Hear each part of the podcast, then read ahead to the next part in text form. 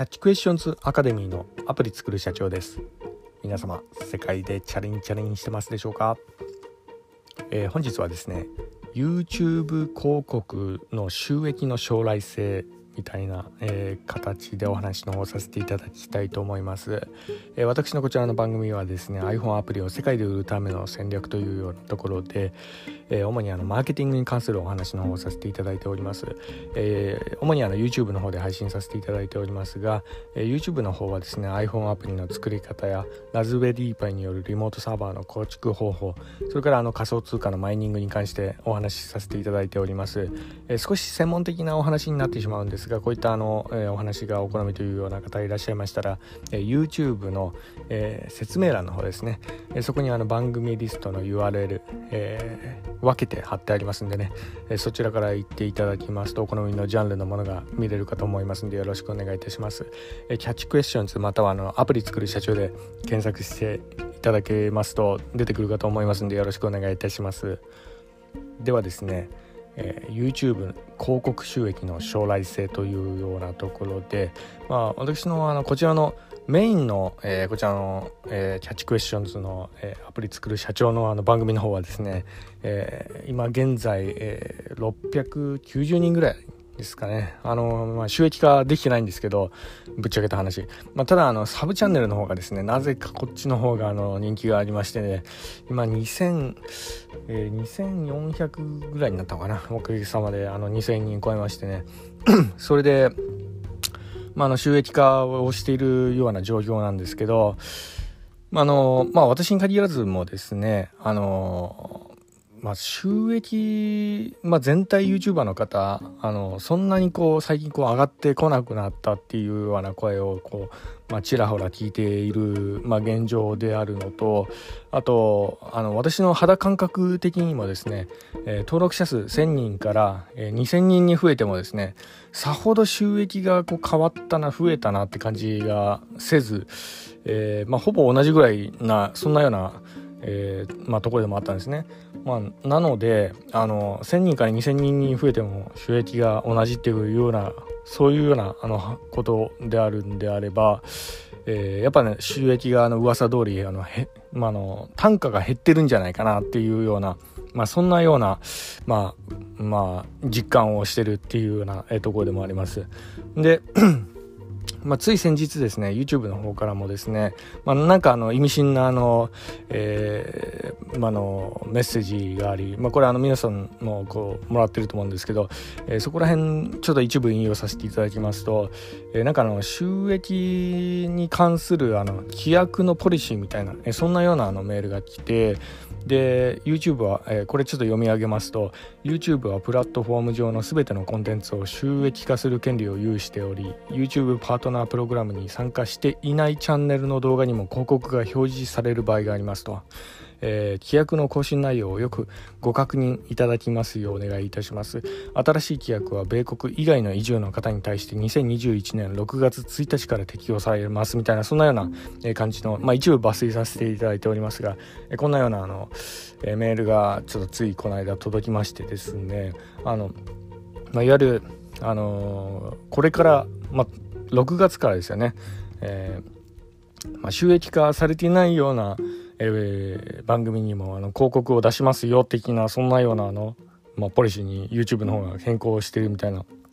まあ、そんなような流れになってるんですね。でこれちょっとよくよく考えてみるとなんですけど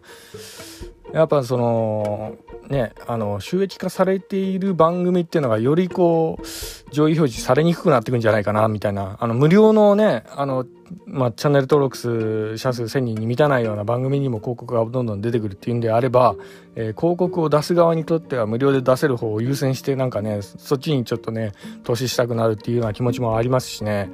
ま、あの この辺がまあ、YouTube の方もですね稼ぎが減ってんのかなっていうような、まあ、そんなようなところが、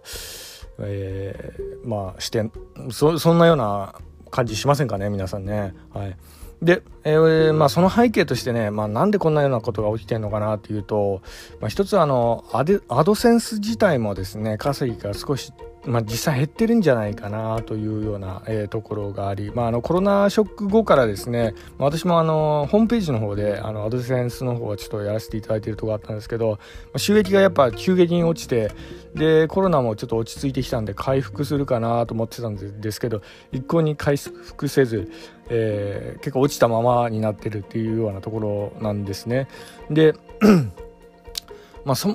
そもそもこう何が起きてるのかなってこうよくよくこう技術的観点からあのこの辺の背景の事情とかいろいろ調べたんですがやはりですね、まあ、一つ影響してるのはプライバシーの問題なのかなっていうようなところですかね。あの今、えー、結構プライバシーの問題こう厳しくなってきて、まあ、これに関してはですね私のあの過去の動画の方でもちょっと解説させていただきましたけど、まあ、何分あのターゲット広告っていうようなものがこう厳しくなってきて、まあ、ユーザーのこあの個人的な思考とかそういったものっていうのはなかなか取りにくくなってきてるような、まあ、そういうような、えー、ところになってきてるんですよね。でまずやっぱりそれでこうダメージ食らうのがこうアドセンスかなというようなところもありましてね。なのでそこら辺からこう YouTube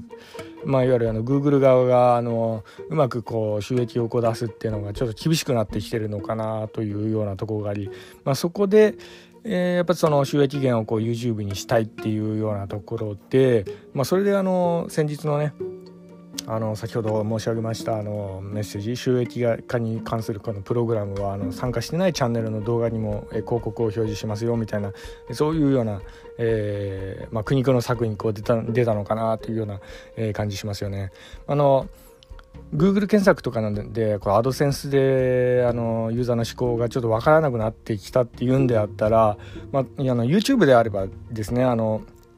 動画、まあ、ある程度あのジャンルが決まった動画だったらその、え、ユーザーの思考っていうのがある程度わかるので、まあ、この番組だったらこの広告かなっていうような感じでこう出しやすくなってくるんでね、まあ、アドセンスとはちょっと違う感じにはなりなりますけど、まあ、そういったところから、思考を持つ人を、えーまあ、探すためのこの、まあ、ターゲット広告にこうなるのかなというようなところでこの動画配信のこの部分をこう幅広く使って収益をこう上げるっていうのが Google の戦略なのかなというような感じで思っておりましておりますけどまあとにかくあの Google 自体ももしかしたらですねあの稼ぎの方がちょっと大変になってきてるのかなってそんなような、えー、感じもしてなりませんね。はい、ただあのこれに関する影響としてはですね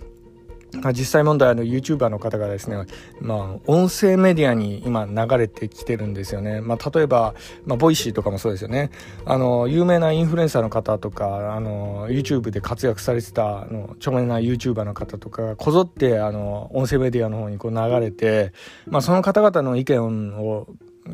あの、ちょっと聞いてみる、見ますと、やっぱりあの、ポロッと言ってるのが、YouTube であのあんま稼げなくなったみたいなそんなようなことを言われてたりもしてますよね。で結構そのそれでやる気を失ってしまったっていうような YouTube YouTuber の方も結構多かったりして、まあ、そんなようなとこもありまあ今音声メディアにゾッとごぞっと流れてってるっていうような、えー、そんなような、えー、感じがしております。なので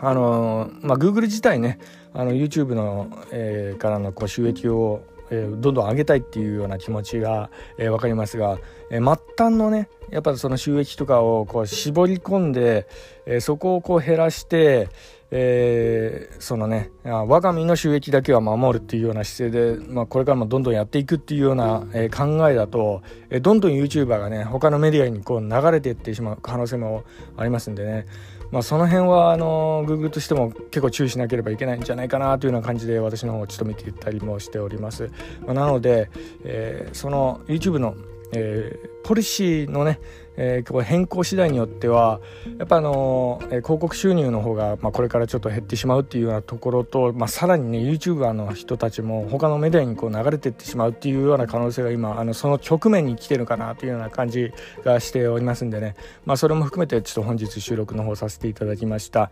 えー、本日は以上になります。では最後に、え、いつもと同じ言葉で締めさせていただきたいと思います。IT エンジニアに栄光あれ。